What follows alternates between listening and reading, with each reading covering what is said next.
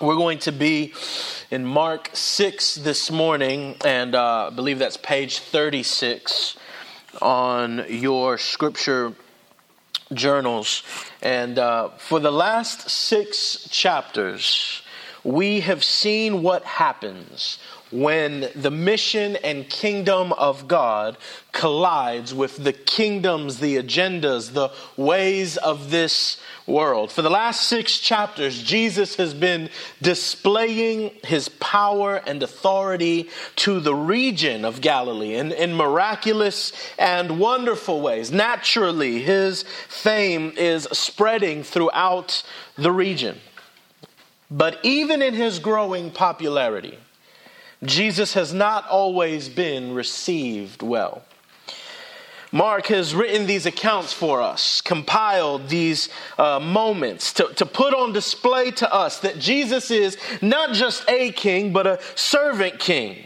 That he comes ushering in not a kingdom of an earthly nation, but in the words of John the Baptist in the opening uh, uh, pages or the opening words of this book, the kingdom of God.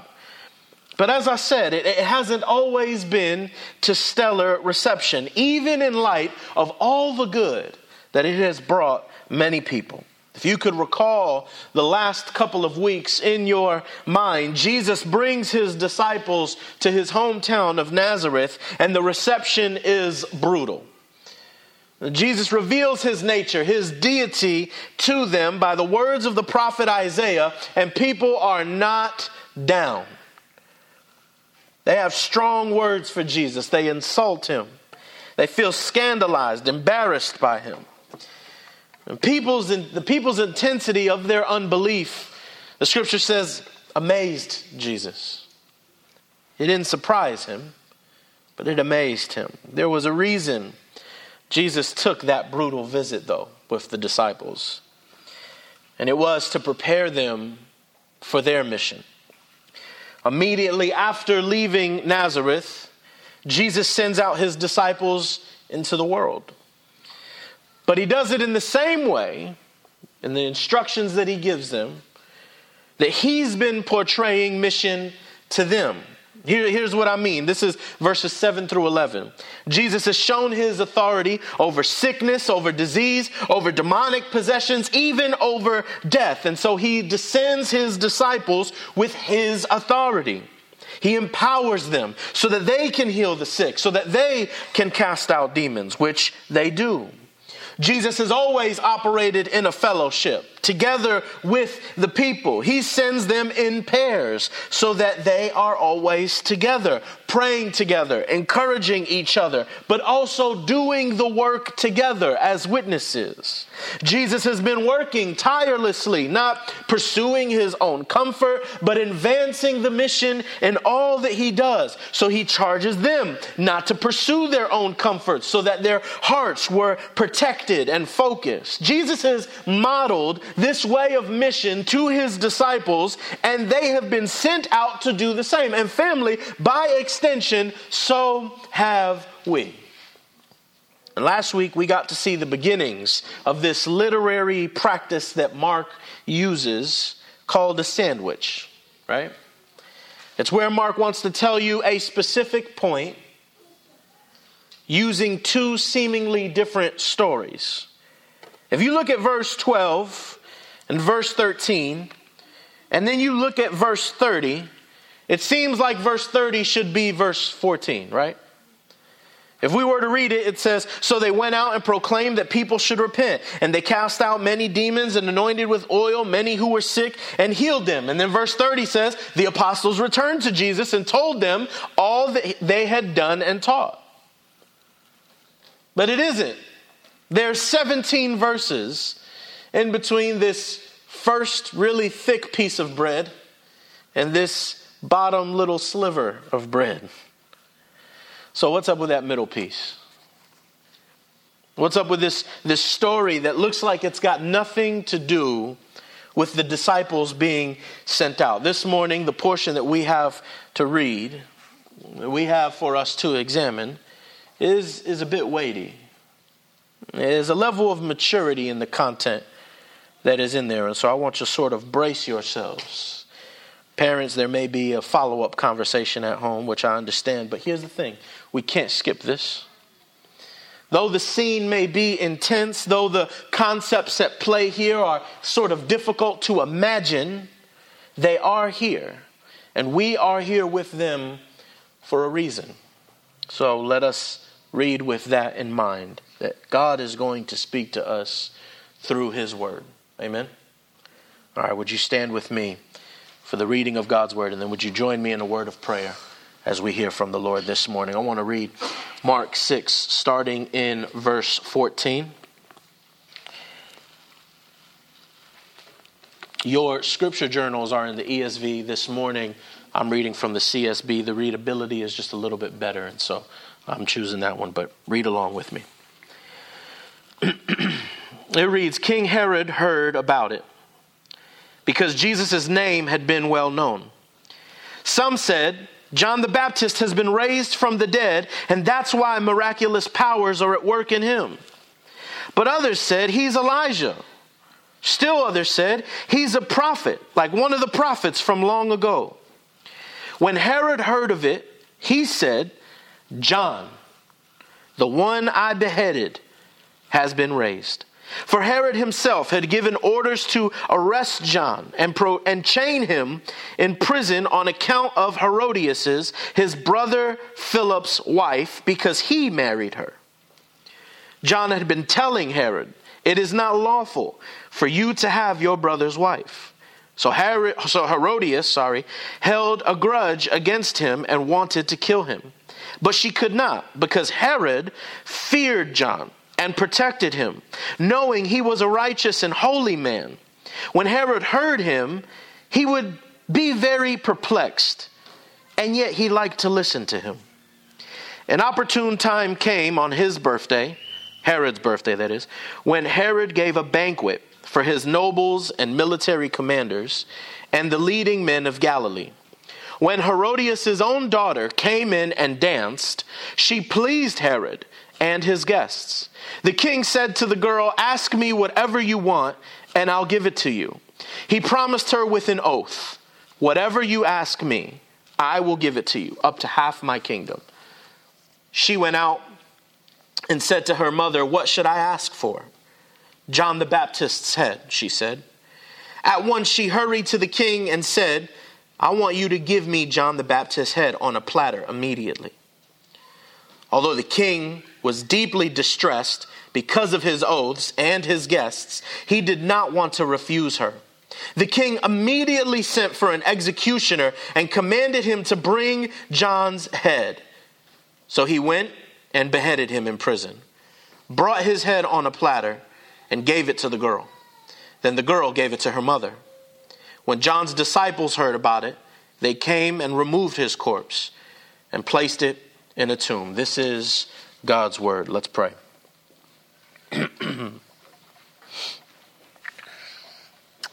oh, Father, you are good in all your ways. You are kind in all that you do. Let us not miss that in our text this morning. Give us ears to hear your word. Give us hearts receptive to its beckoning. And give us hands that deliver your justice, Lord. Draw us nearer to you through this sermon. Would you gift me as the preacher with clarity of speech and thought? And would you deliver to the congregation attentiveness and grace from my errors? For Christ's fame and our eternal joy. Amen. You may be seated.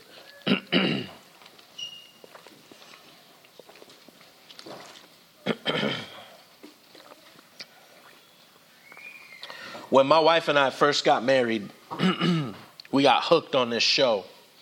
It was really, really good. It, it was like all consuming for us. Uh, we got married real young, so we had all that youthful stamina that can last on like one or two hours of sleep because you stayed up all night watching TV. It was binging before binging was cool. But um, we, we, we had to finish this show. Uh, we had to. And the, and the show was called Lost. You know what I'm talking about. What made Lost great, at, at least to me, right? If you haven't seen Lost, I've not yet steered you wrong. on an illustration. I just want to let you know everything I've recommended to you has been A1. But what made Lost great to me was you were always confused. you watched one episode and you got three answers to a question, but 68 more questions. It just that's what every episode did. It was ridiculous.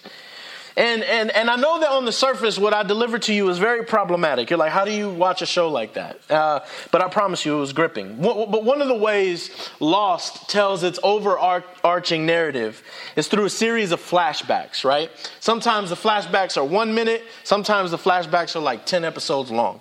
But they would tell these flashbacks so that they can give you context that sort of informs the present. You see what I'm saying? You see how that works? Sometimes they, they, they, give you something that happened in the past, and then all of a sudden you understand the character's motivations in the present. That's kind of what Mark is doing in this sandwich. Mark has in the present Jesus sending out the 12, but in the middle of that, he gives us this flashback to the death of John the Baptist. Something that happened even before Jesus had entered Nazareth. What is Mark trying to communicate to us? Well, if I was preaching to you verses 1 through 30, the main idea would be that there is a cost to following Jesus. There is a cost to following Jesus wholly. The life of a disciple is not a lavish one, it is not one of great comfort. It is not one that is only in service with our hands, but it is one that also speaks it speaks the gospel, the truth. It speaks light in the darkest of places. And the message you bring, the message you live by, has consequences. It will cost you. Church, we have a message for this world, a message of good news that changes everything. And through and though the message is good, and though the implications of the message are good, even still we will be rejected and possibly killed. That's a word for us today. You can say amen. We need this. We need this because, family, in this life, your decision to follow Christ will not be accepted by everyone. That message that you preach, the standards that you maintain in your life, the worldview that you will carry with you will not be celebrated and admired by everyone. But here's something important also, and I, I have to do this. There is a tension we have to hold today. The tension is this on one hand, Christians have not always been the beacon of light we have been called to be. The reality is that Christians have been the oppressors, that Christians have been the tormentors, that Christians have been the slave masters that Christians have exchanged philosophical and theological enlightenments for the gospel constantly. Christians have manipulated politics, manipulated people in their churches, have preyed on the weak, have abused those who should not have been abused. That is a reality. Today and throughout history, there have been faithful saints and there have been unfaithful saints. It is unfortunate that the unfaithful have been the loudest ones. They have created stumbling blocks, barriers for people to resist the gospel, reject its faithful heralds. There are people who will hate you, people who will reject you, people who will call you into question, not based on what you've done but because of what others have done in the name of Christ. But the point that, par- that Mark is painting here is not this point. Mark is painting the picture that we will be rejected, that we will be persecuted, that we will be cast out just because of the gospel. That is the tension that yes, people will not receive us because what they have experienced at the hands of other Christians, but we also have to hold in tension that we will be rejected, that we will be mocked, that we will be persecuted, that we will be killed even just because. Just because of the gospel. Just because of the name of Christ. Just because we are living as He's called us to live. Just because we preach a scandalous message of grace. Both are true. But Mark is painting the latter point in these texts. Nobody said it would be easy. Living the life of Christ may get you rejected, may get you cast out, may get you mocked, may even get you killed just because. And we can sit with that. That there is a cost to following Christ for all of us. And it's not just going places we probably want to go. It's not just saying certain things we really wish we could say. It's not just participating or abstaining from the participation of certain activities. No, there is a higher cost than that. All right. Let us look to the text this morning.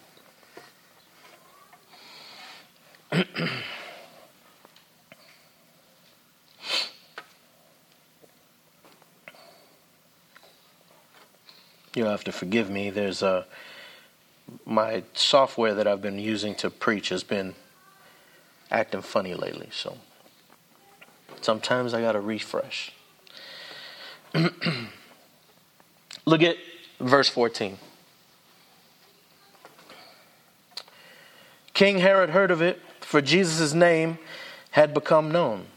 Some said John the Baptist has been raised from the dead. That is why these miraculous powers are at work in him. But others said he is Elijah. Others said he is a prophet like the one of old. Mark begins this portion of his writing by giving us a different point of view. Still in the present, this is the view of King Herod, who is actually not a king. We have to name that. Herod's not actually king, he's a tetrarch. And many scholars have ideas as to why Mark is calling him a king here.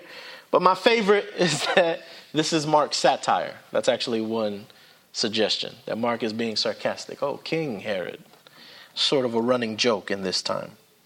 Herod was not a king, his father was. You may remember every Advent season we talk about King Herod about how he sent the law to kill the boys, all the boys, two years old and under, because of the prophecy of a coming Messiah. King Herod feared for his own power and ordered this decree. That's King Herod the Great, is what they called him. Herod the Great had a bunch of kids, but the one you need to know are Aristobulus, Herod Philip, and Herod Antipas. Herod Antipas is this Herod, the one in this story right here. Herod Antipas was a tetrarch. Essentially, what happened is, is Herod, divi- Herod divided his kingdom into fours. Herod Antipas got this portion. So he's the ruler of a fourth division of his father's kingdom. So, not king at all, in reality, governor at best. Right? That's what we got. But he calls himself king. But this also says a lot about his character. This is one of those beautiful moments where uh, the Bible sort of gives, gives us actual historical evidence. There are history books that teach us about Herod. We have more than just scripture to tell us this truth. Herod was full of himself, he was a bit cocky. He liked to overextend his reach. He was overambitious. At one point, pleaded to Rome to actually become king. Rome wasn't having that. And so, in pursuit of kingship, is actually what gets him exiled away until his death. But this is what you need to know Herod is constantly in pursuit of prestige. His ambitions continue to get the best of him. But at this point in the text, Mark is telling us that Jesus and his disciples, their work has become so popular. Their notoriety is a thing that even Herod hears about. So, again, still the present. Jesus was popular. He had a growing fame. He sends out the 12, they go out through the regions of Galilee, and they become famous through Jesus' name. Remember, he sends him in his name. So now Herod hears about them. Herod hears about this Jesus who's doing miraculous works and wonderful things. And so he asks around, who's this guy? People say he's like one of the prophets, like Isaiah and Jeremiah, of Amos and Obadiah. He's one of them. Some people say, no, he's Elijah, come back from the dead. Remember, Elijah never really died. and He got taken away into a chariot. So Jews were sort of like, he's coming back.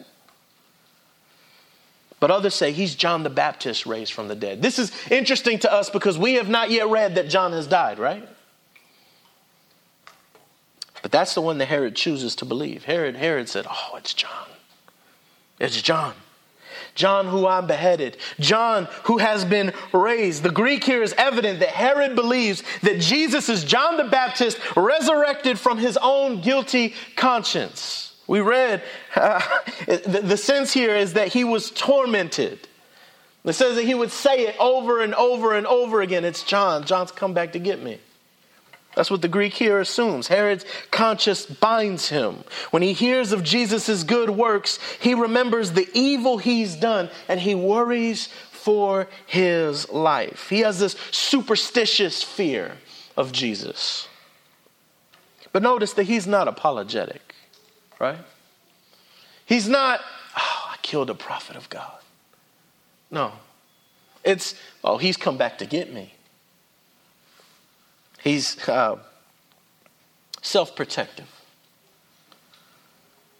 That may sound crazy, but we do this too. Not the idea of superstitious fear, but the idea of suppressed evil we harbor deep down inside, we don't like things to bring that back up.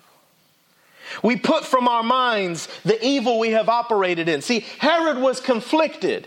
He has a bound conscience. We read the text. On the one hand, he likes listening to John. Herodias, his wife, has pleaded over and over again to kill him, get rid of him. And Herod has protected him and put him in prison instead. Herod is confused by the things John says. He doesn't have ears to hear the gospel, but he likes to listen to John preach anyway. But then we have this conflict in, within him internally because he's also killed him. We've done this. It's, it's a natural thing in, in us to not put ourselves on the line, to not do the hard work of repenting and reconciling and admitted wrongdoing and confessing. We suppress our own conscience to forget the bad things that we've participated in until something random lures it up again. I told you the nightmare story that was deep fishing for me. I went deep sea fishing this year. Some of you may remember the story. I'm going to get my computer. This is awkward. I'm breaking the fourth wall. That's what I feel like. But I went deep sea fishing earlier this year, and uh, it was terrible. That's how I felt about it. Uh, but I did it because it was a friend's birthday and I wanted to be supportive, and it was terrible. Um, I did not. I did not enjoy that. you have to give me a second. But the problem with the deep sea fishing, or, or, the reason why I bring this up, is because we, we went out way, I mean, hours, hours. Why did it take so long? Hours on this boat just getting rocked. There's nothing for me to hold on to. I feel like I have to justify it now. There's nothing for me to hold on to. It was very scary, okay? But this boat is just dish, dish, dish. And I'm like holding on, and I'm I'm a big boy, okay? So I feel like I'm since I'm round, I'm in shape, round is the shape, I can roll out of the boat. I was very scared of that happening. Okay? Putting myself out there. But um Man, that's unfortunate. This did not save. But anyway, um, I bring this up because when we got outside, you could not see land anywhere. we spent hours leaving the coast, going into the deep sea. I, I don't know where I was, okay? And so, in my mind, I'm not used to outside water. I'm not well versed in outside water like y'all coast people are. Y'all understand how it works, how fishing works. I don't understand how fishing works. In my mind, you go out in the water, you drop something in the water, something magically bites it, and then you pick it up, and then wow, you got good pictures. And so, we go in the deep sea, and that's sort of how I'm viewing this moment. I don't know where we are. I can't see the land. I don't know where land is. The sun is like in the middle of the sky, so I don't know east to west. Okay? I am nervous. We throw bait in the water, fish come out. It's really amazing. The point is, if you could just put yourself in my position and understand the point that I'm creating here, we well things deep down inside of us. Deep down in our hearts, we push things down. The, the things that we have participated, the evils that we have done, like Herod, we suppress it down and down and down. We don't want to think about it. And then somehow something random fishes in the deep sea of our forgetfulness and lures it back up. That is Herod right now with Jesus. The announcement of Jesus' good work the announcement of Jesus and all that he has done brings up in Herod a guilt for something he's done in the past. Family, that's not what grace does.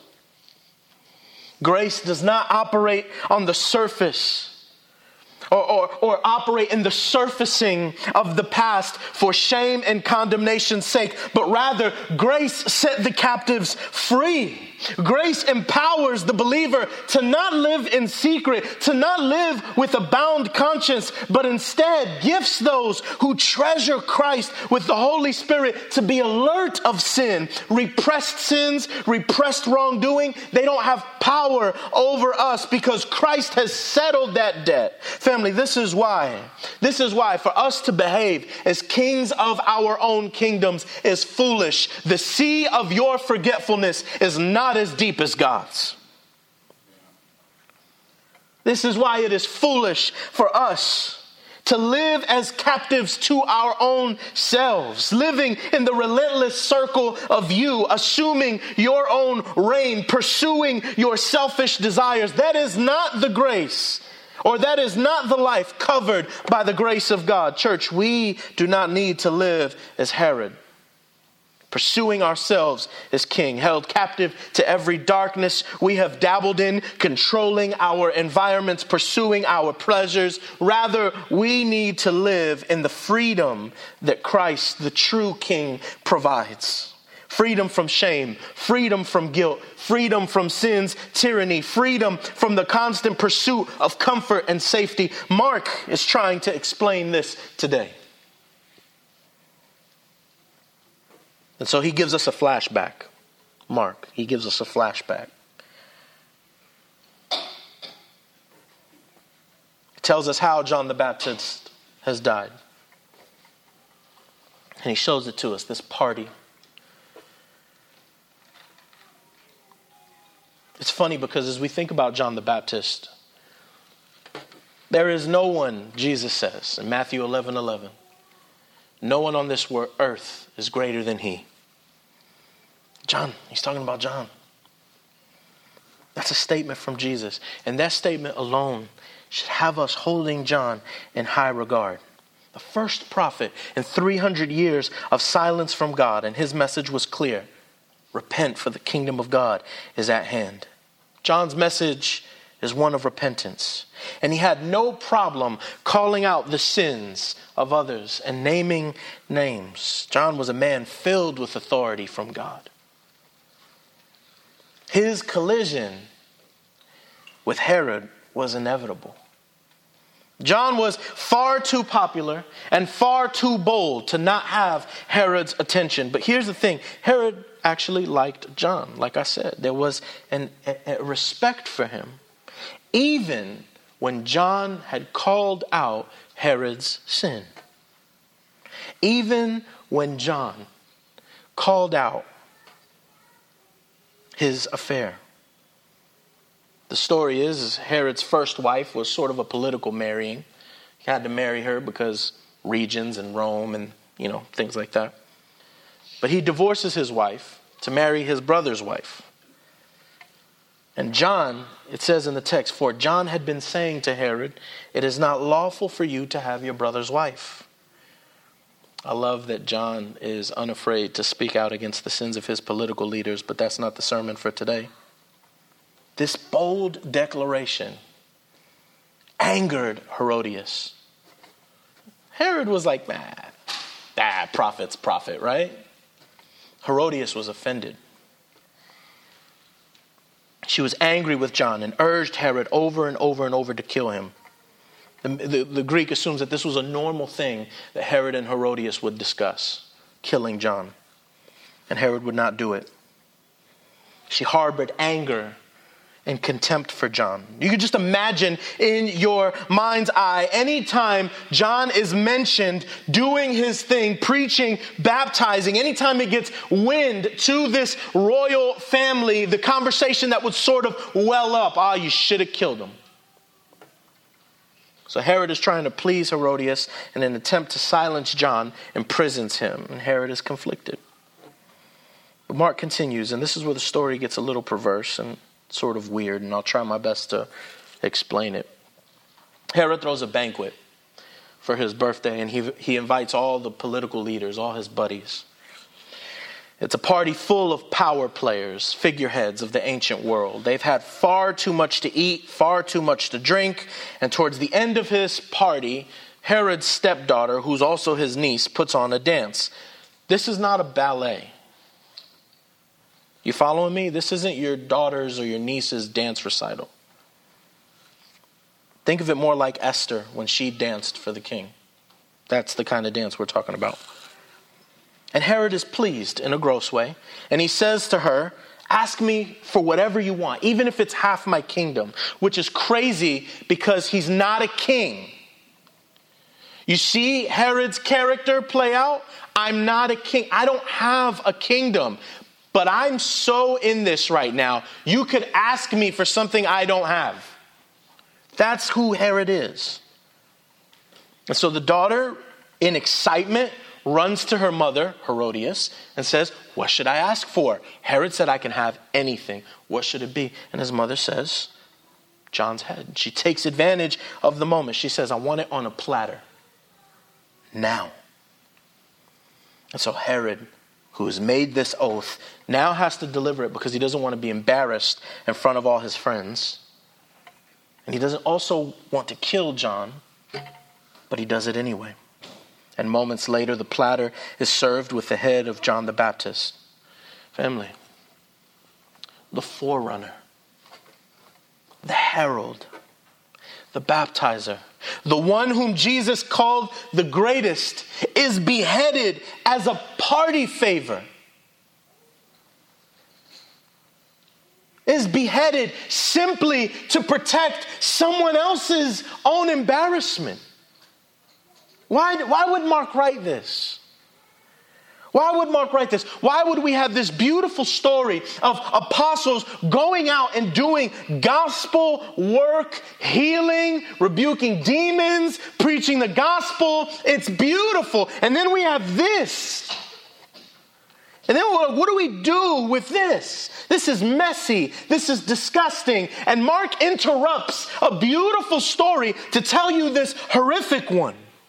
To not just give you an historical account, but to do something else, family. All scripture, all scripture is breathed out by God, profitable for teaching, for rebuke, for reproof, for correction, for training in righteousness, that the man of God may be complete, equipped for every good work. Mark writes this for our equipping. Mark writes this to equip us to do and to be what God has called us to be. Mark places this account next to the disciples' mission for practical gospel purpose. Let me make my case. A few observations. Number one, let this serve you as a warning against the destructiveness and enticement of sin. Herod's intoxication, his pride, his pursuit of prestige among others, his desire for notoriety and power all drove him to a hardness of heart. He went from entertaining John, being intrigued by John, perplexed by John,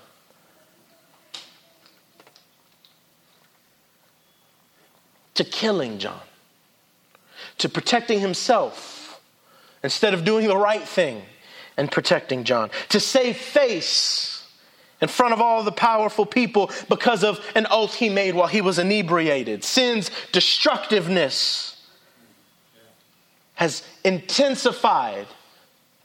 Uh, uh, uh, hurried up the process of Herod's heart hardening. That is what sin does. Look at Herodias, her wrath, her contempt for John. Oh, she was hard hearted from the very beginning. The truth she wanted nothing to do with. And it drove her to be complicit in the murder of an innocent man. Using her own daughter to get what she wanted was deceitful and cunning. Sin has a way of talking you into the pit of hell and believing you are okay. You ever seen that meme with the dog who's sitting at the dinner table and the whole house is on fire and he says, This is fine? That is what sin does. But, church, even if you feel like you are far from Herod's reality. That's not the life I live, Justin. How, how could I be, uh, uh, uh how could I see myself in this? That, I, that is not the life I live. Every time you entertain or give in to something that God calls out of bounds, you walk into the same danger and destruction as Herod and Herodias. You walk into the same, you follow the same path that they've laid. Do you know why that's hard to hear for us this morning? Paul Tripp says, because we've been worn down by a culture that no longer takes sin seriously. I agree with this. How often we see ourselves compromising, see ourselves dabble in the darkness, see ourselves slip into the entertainment of what God says we shouldn't. And that's exactly why this story is here to remind you, to warn you that this is what we are up against. The second thing I want that I think this does is remind us that the gospel is offensive. If I could lean on Brother Tripp here again, he says, The gospel causes you to think about yourself in ways you don't want to think about yourself. The gospel teaches you that life is not all about you, that you are not the center of the universe, but that God is. That you do not have a right to write your own rules and live however you wish to live. The gospel reminds us, family, that there is one king, and that one king is Jesus. And all other kings, including ourselves, are pretenders living to protect, uh, to, to protect our made up sovereignty. Family, there's freedom in this offensive gospel. The gospel teaches us that what we need is grace and grace again. That when the gospel offends us, reminds us that we are broken, no matter how put together we think we are, it reminds us that we are actually dependent. No matter how self sufficient we think we can be, it reminds us how immoral, no matter how moral we think we can be, it reminds us of our depravity, of our inability to save ourselves, to be our own Savior. When the gospel offends us, it should cause us to run to the Father in trust and confession, or it will harden us and we will double down in our wickedness like Herod. Family, my question to you is which of these is you? Which of these is you? My hope is that you would look to John. My hope is that you would look to John, to look to his example, braving against the status quo, living to the glory of God, preaching his message, not just with his words, but with his life, completely surrendered, completely devoted, completely complete in Christ in his death. John truly was a forerunner until the very end. With his life, he prepared the way for Christ's ministry to begin. He, like a king's herald, went out into the lands proclaiming the kingdom of God is at hand. And in his death, we see a foreshadow of a death to come. Herod believed that John was a righteous man and yet sent him to die a criminal's death even though he was innocent. Family, the real righteous one, King Jesus, will see this same Herod before his death too. And he will die a criminal's death. Though he won't die because of crimes he committed, he'll die for ours and provide for us eternal life in him. This is how the sandwich ends in verse 30. The apostles returned to Jesus and told him all that they had done and taught. Mark returns to the story of the disciples. They returned from their work, spreading the gospel, healing the sick, driving back the forces of darkness. What a sobering image! Because 11 of them will die very similar deaths to John's. They will see too what happens when the kingdom of God collides with the kingdoms of earth. Are you on mission, family? Are you ready to receive the call? There's one, one final observation. I love that Mark finishes with the disciples' mission complete. Because though the evils of this world have prevailed. We see it with Herod, right? That's the point of the flashback. The kingdom of God cannot be thwarted. It cannot be shaken. It cannot be moved, no matter what may happen. The greatest prophet murdered. It for a party. And yet the disciples return to Jesus in their work. And I can't wait to read what happens next week. Because though, Herod provided entertainment for his guests, Jesus provided food for people who were starving to be with him. Stand with me and worship.